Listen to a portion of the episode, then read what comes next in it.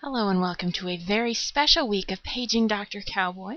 This week we are celebrating those ladies of literature, the lovely, luscious librarians.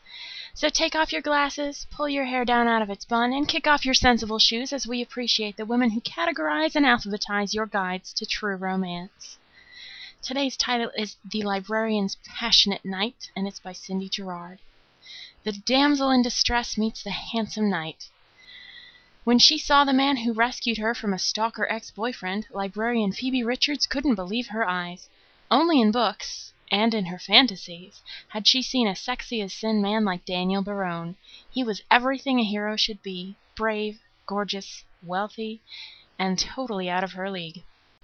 Daniel Barone, international thrill seeker, thought he'd seen it all. But nothing had prepared him for the rush of Phoebe's guileless smile. Nothing shocked him more than the unfamiliar desire to stay with her. For the first time Daniel felt real fear. Would he survive an affair with the innocent, bespectacled librarian? Now why would a librarian be surprised to meet a sexy, wealthy, stable, single man in the library?